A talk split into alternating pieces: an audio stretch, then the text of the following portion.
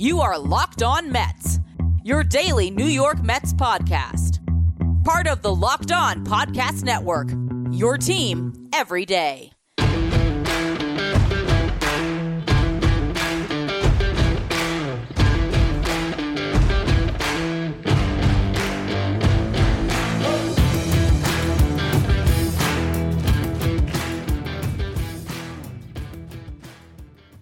Hello to all you amazing Mets fans. You're listening to Locked On Mets, part of the Locked On Podcast Network, your team every day. To get this show every day, follow us wherever you get your podcast. You can also tell your smart device to play podcast Locked On Mets. On today's show, going to talk about the Mets series split against the Phillies over the weekend. In the first segment, I want to focus on the Phillies. We saw a lot of sloppy defense a really bad bullpen, they cost themselves an opportunity to beat the first place Mets in this series, if not sweep them. And really, I think it shows the difference between these two teams that the Mets were able to win within the margin. So we'll talk about that early on. In the second segment, though, I want to focus on the Mets' shortcomings, how the offense continues to struggle and let some great pitching performances fall by the wayside. So we'll get into that a little bit. Then finally, in the last segment, Going to do a mailbag Monday as I answer some of your questions off of Twitter. I'll also update you on the latest injury news when it comes to this Mets team. Before we get to any of that, though, I'm your host, Ryan Finkelstein. If you want to find any of my work, follow me on Twitter at Finkelstein Ryan. You can also find some of my writing about the Mets at MetsMerizedOnline.com. And if you're the type of baseball fan that can't help but get giddy over prospects, we have the podcast for you. Locked on MLB Prospects, hosted by minor league play by play voice Aram Leighton, is the only daily podcast devoted entirely to the stars of tomorrow. Follow Locked on MLB Prospects on the Audacy app or wherever you get your podcasts. So, this was a really weird series between the Mets and the Phillies because I could sit here and make an argument that the Mets should have won every game or they should have won the series. But I also can sit back and make an argument for the Phillies in the same way. Neither team played a good series here. The Phillies, in some respects, should have won a lot more of these games if not for terrible execution at the end and some really bad pitching from their bullpen. And the Mets took advantage of that. So it's a credit to the Mets for coming through in some big spots at the end of games. It is a real knock on the Phillies that they had an opportunity in the middle of their season. As we heard from Dan Wilson on Friday shows we previewed this series, host of Locked On Phillies, talking about the importance of a series like this when they only play the Mets six more times this season. They had their chance in a four game series to not only win it, but maybe even sweep the Mets. And they continue to come up short. And I think that is the big difference between these two teams. And, you know, you can talk a lot about Francisco Lindor and his impact and the slow start he's had offensively. To me, there is something about the culture that has been built and that maybe starts at the top with ownership and it trickles down. And Rojas deserves a lot of credit as a manager, but I think Francisco Lindor is simply a winner. He's been on winning teams his entire career out in Cleveland. I think he's brought that to the Mets. So they are not in their heads in big spots worrying. They are taking these opportunities when they have them and they're grasping them and they're winning these games and they're celebrating these wins. And I think that there is just a completely different vibe with what's going on in the Mets clubhouse as opposed to the Phillies clubhouse. And we can get into each individual game, and I will in a minute, but I think there's one play that kind of symbolizes everything we saw from the Phillies in this series. And that was on Sunday in the final game. Francisco Lindor in the first inning hits a pop up out to left field, and no Philly goes after it with any aggression or any intent to make a play on the ball. Ends up bouncing over the wall for a double, and not the the back wall. We're talking about a side wall. It wasn't a hard hit ball by any stretch, but it was the lack of aggression by the Phillies to make a big play to try to get a win. It just doesn't seem like that's a team that's pulling together. They've had their injuries for sure, but the guys that step in aren't stepping into a clubhouse that is welcoming and pushing everyone towards playing together as a team. And that's the big difference here. And so that's why the Mets end up winning two games that honestly they had no business winning if you go through it. In the first game of the doubleheader on Friday, Aaron Nola absolutely deserved to get a victory.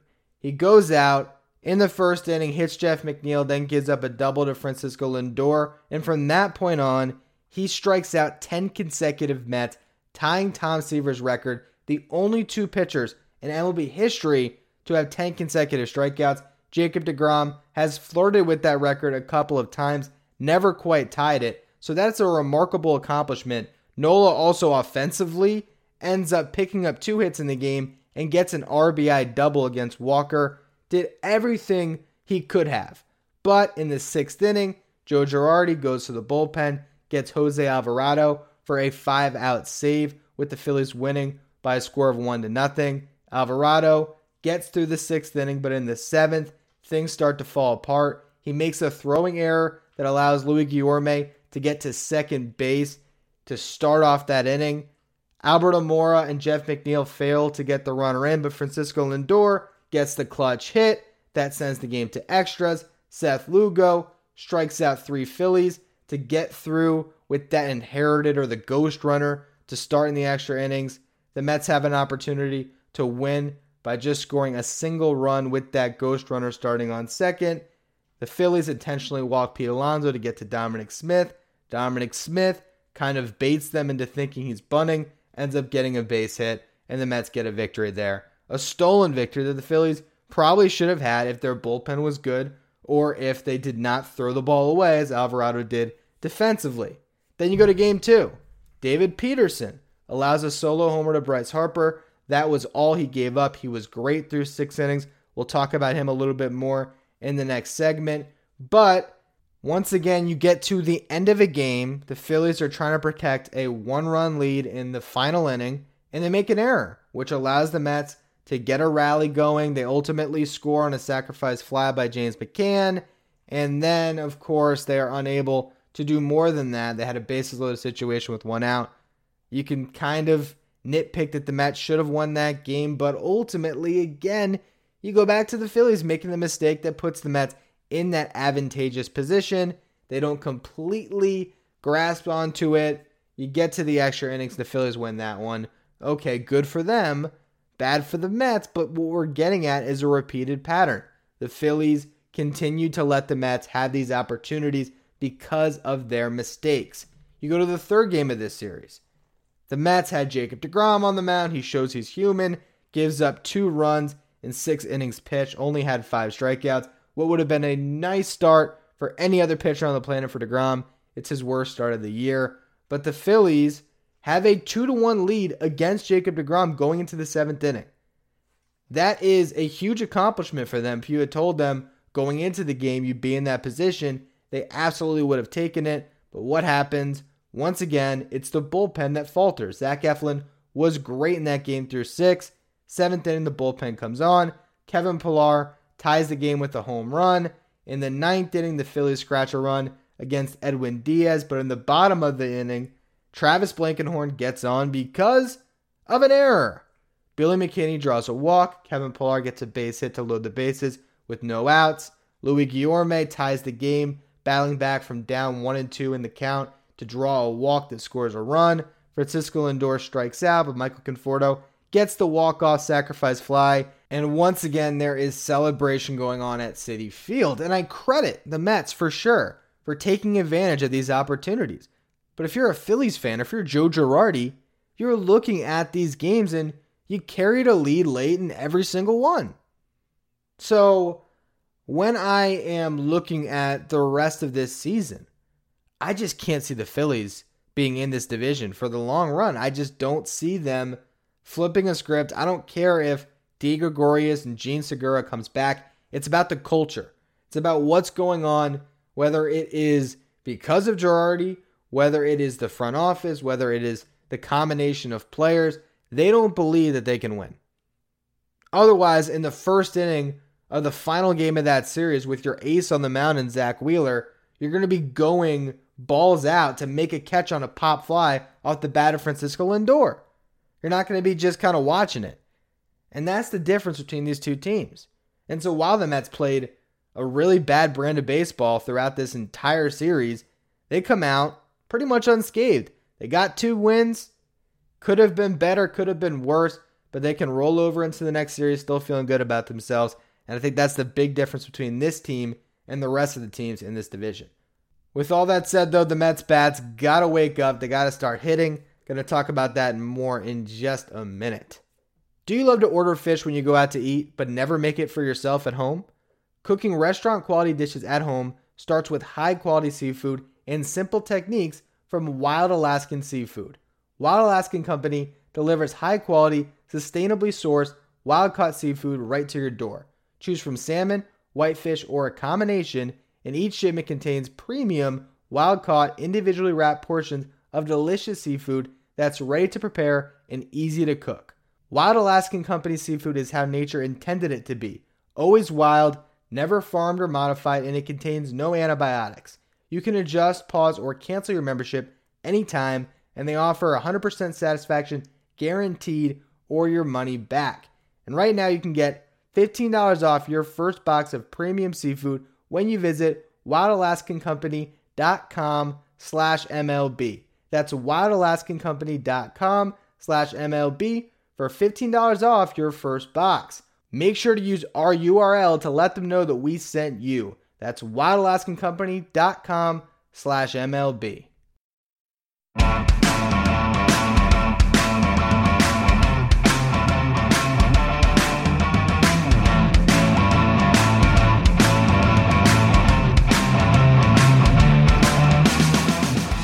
This weekend was more of the same for the Mets as they got great pitching and no hitting.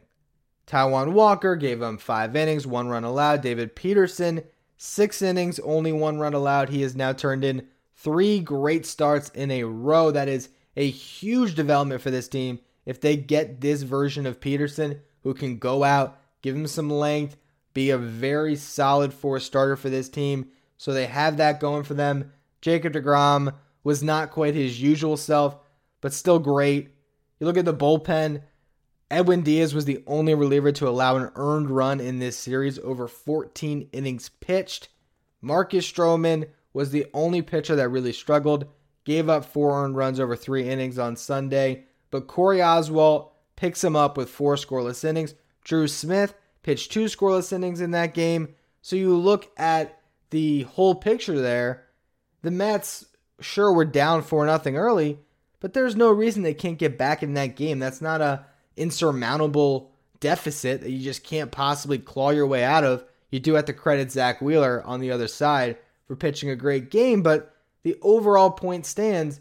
The Mets continue to get great pitching, which puts them in these close games where they can have just enough offense to kind of come across the finish line and get some victories late, but they are not beating teams early, which at some point you got to do, and they are not seeing any level of consistency from their lineup.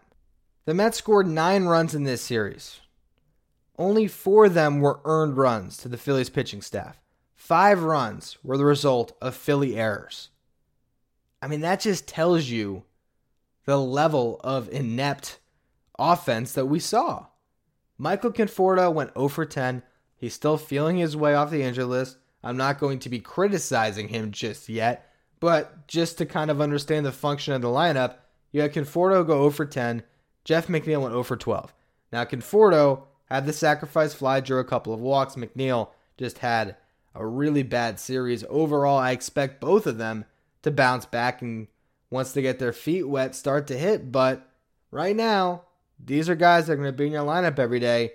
They have to get hot soon or this team's going to continue to struggle. You have Dominic Smith, went 2 for 11 with a walk drawn. That was it.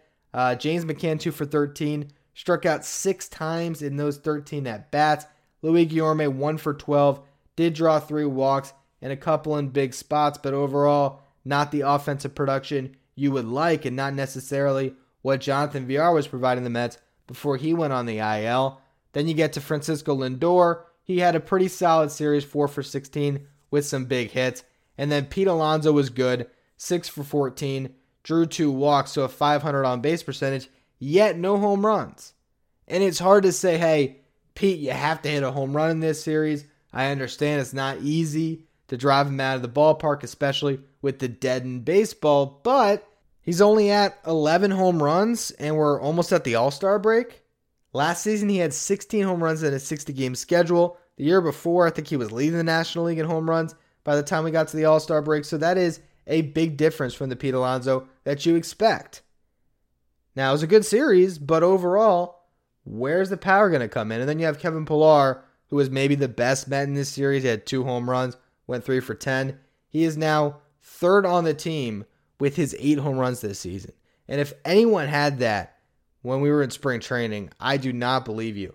That Kevin Pillar, as we almost get to July, would be third on the team in home runs. But then when you say, oh, it's with eight home runs, you'd be like, okay, well, I guess that makes a little bit more sense. But where's the rest of the team where there's only two guys in double digits, or is Lindor at nine right now? Regardless, this team needs more power. I mean, we've been saying it week after week after week. Someone's got to find a way to drive the baseball with some authority. And if not, how are you going to put runs on the board? I mean, this is the way the game is played now. It is live or die with the home run ball. And as much as we can talk about the big decline in home runs from the juiced ball era of 2019 and I guess 2020, there are guys around the league who are in the 20s in home runs. There's a lot of guys who are still finding ways to get their home runs, and no one on the Mets is doing that. And that has really been one of the biggest problems for this team throughout the season that we haven't had to discuss too much because they keep on winning. But recently, the Mets have not been winning at that same clip. They've been splitting series instead of winning series. And I'm not saying I'm concerned about this team, but what I will say is if you are going to be this juggernaut that can roll through the NL East, go into the playoffs, and make a deep run, you got to do it in every facet.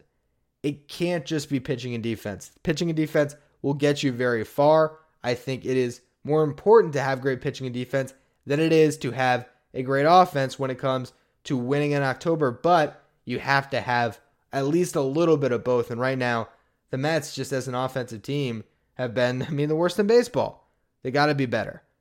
Now, the return of Brandon Nimmo is certainly going to help things, and that could be coming very soon I'm going to give you some injury updates and go through our Mailbag Monday segment in just a minute. Built Bar is the best tasting protein bar ever, with so many amazing flavors to choose from, like the caramel brownie bar, cookies and cream, cherry barcia, lemon almond cheesecake, carrot cake, or the apple almond crisp. These really are protein bars that taste like candy bars. They come covered in 100% chocolate. They're soft, they're easy to chew, and they're healthy. Built bars come low in calorie, low in sugar, but they are high in protein and high in fiber.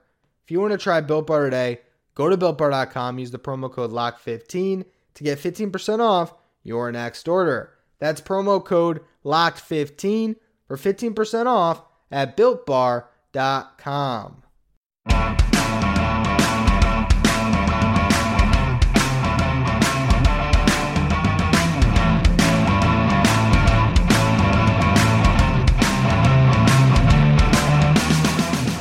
Before I take some of your questions as part of a Mailbag Monday segment, let's go through some injury updates. Brandon Nimmo should return to the lineup on Tuesday, according to Luis Rojas. JD Davis will be starting a rehab assignment this week. He has been out since April with that hand injury that has had multiple setbacks. So we'll see if he can get through a rehab assignment healthy this time and return to the lineup before the All Star break. The Mets are optimistic he will. Then you get to Jonathan Villar, Tomas Nido, and Familia, all guys who recently went on the IL. They're all expected to have short rehab stints in Syracuse and then return, hopefully, when they are all eligible and not much later after that. The final bit of news is that Carlos Carrasco is finally throwing off of the slope.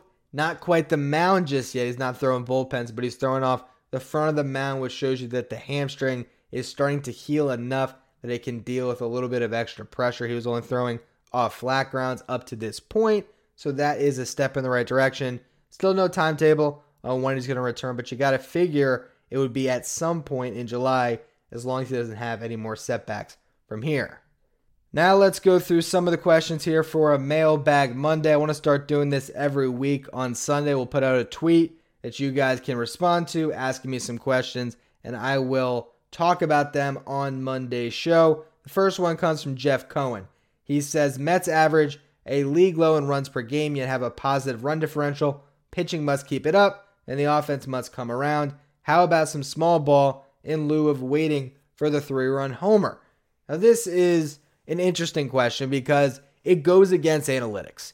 Small ball is not common anymore because the analytics tell you that it's easier to hit a three run homer than to tack on a run three times throughout the course of a game.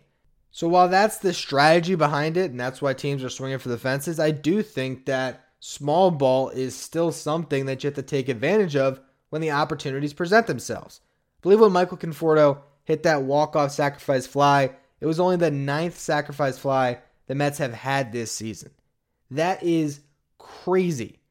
That they're not in double digits and well beyond that when you're almost halfway through a season.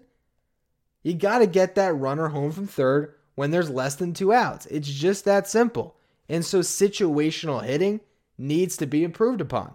You got to be able to do the little things. And I think that there has been a good amount of success for the Mets in winning within the margins, like I've talked about. They have been better at base running this year. They're more aggressive. They have more aggressive base runners on the roster in general with Jonathan Villar and Francisco Lindor and Kevin Pillar. So that has helped.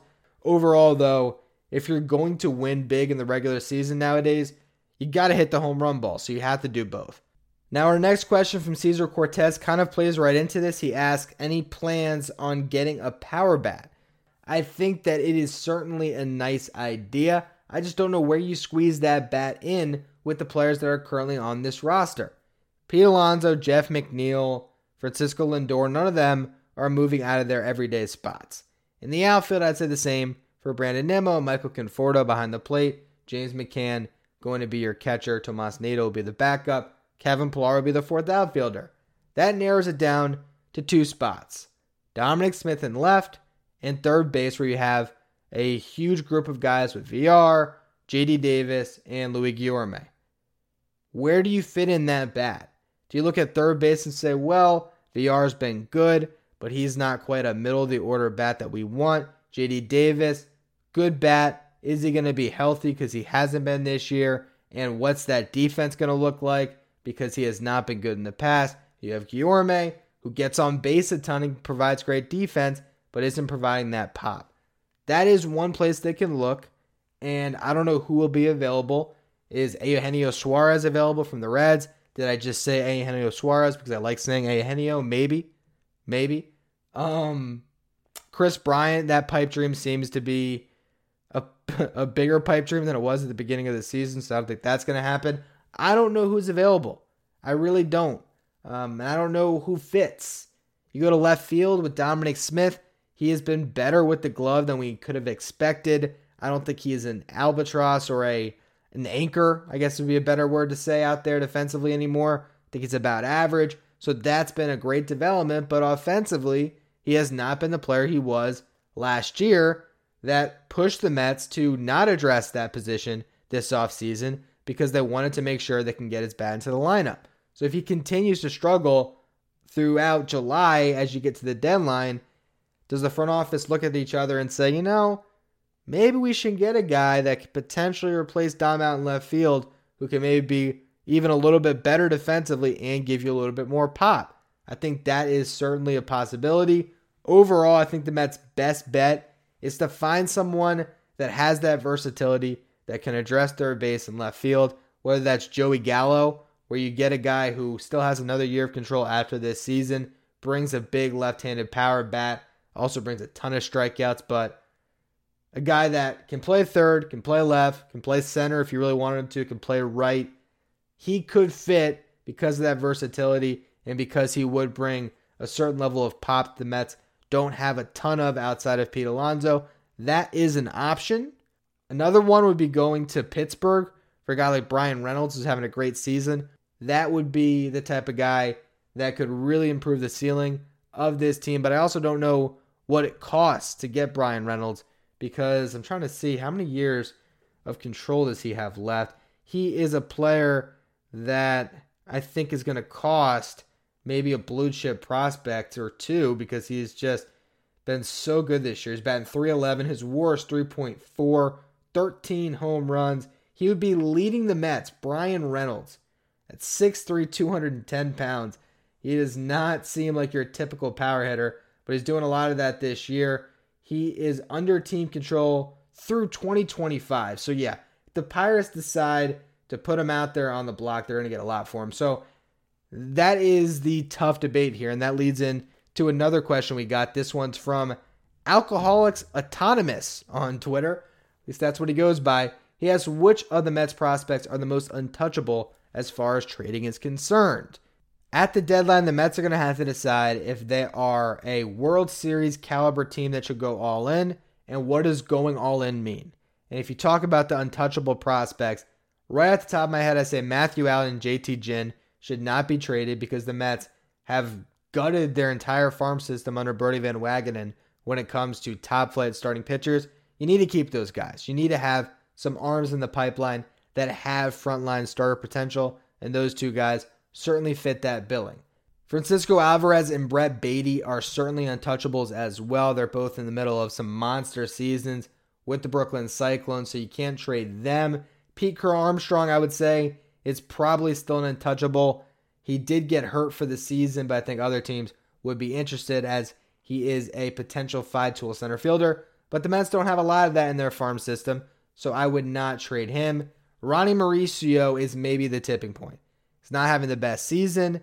He has a 696 OPS, but a guy with all the tools and potential to really generate a ton of interest on the market. But because the Mets have Francisco Lindor, a little bit easier to trade a budding shortstop prospect if it's for the right deal. And I'm talking about a blockbuster, massive deal that's going to put the Mets over the top. I would not trade him, but I'd be more open to trading him than the other guys I've mentioned so far. And then you get to Mark Vientos, who I've talked about a lot this season as the prospect you could trade that would really hurt, but might put you in that position to swing a big deal. And if that is the case, Vientos is certainly doing the Mets a favor with a torrid stretch right now. He has 12 home runs this season. He hit five this past week, nine in his last 12 games. He is absolutely tearing the cover off the ball in Binghamton. So that is a prospect that I think the Mets would like to hang on to, but because they have Brett Baty coming up behind him, you have that flexibility to say maybe you move him in the right package. Which takes us to our last question, also from Alcoholics Autonomous, where he says, Would you be happy if Jared Eickhoff is our fifth starter past the deadline? Short answer, no. Jared Eickhoff to me is perfect in the role he has right now. As a guy who's sitting in AAA waiting for you, a veteran who can fill in for a couple of weeks when there's an injury. Lucchesi goes down, Eickhoff steps in, and you hope that Carrasco can take that ball from Eickhoff in the near future, hopefully on the other end of the All Star break. And if that's the case, Eickhoff then goes back to Syracuse as your insurance policy again. For a lot of teams, Eickhoff is a suitable fifth starter. But if you're really trying to win big, you need a little bit better. And also, when Eickhoff is called into your rotation, that means the depth behind him is very thin, as we just saw Tylor Megill make his MLB debut before he was probably done developing entirely in the minor leagues. So I think because David Peterson has really improved, the Mets can continue to ride this thing out with Jared Eickhoff until they know more about Carlos Carrasco. But that decision at the deadline hinges more on what Carrasco's availability will be rather than how Eickhoff pitches over the next couple of weeks. Even if Eickhoff is great, if Carrasco's not coming back, the Mets are going to be in the market to add another starting pitcher. Anyway, make sure next week you contribute to the Mailbag Monday segment. It might be two segments if we get more questions, so make sure you keep your eyes out for that. That's going to be all for today's edition of Locked On Mets. As always, thank you for listening. Make sure you follow, rate, and review wherever you get your podcast. Make sure you follow me on Twitter at Finkelstein Ryan. Follow the show at Locked On Mets. And if you want to get all the sports news you need in under 20 minutes, check out the Locked On Today podcast. Hosted by Peter Bukowski, Locked On Today updates you on the latest news in every major sport with the help of our local experts. Follow the Locked On Today podcast on the Audacy app or wherever you get podcasts.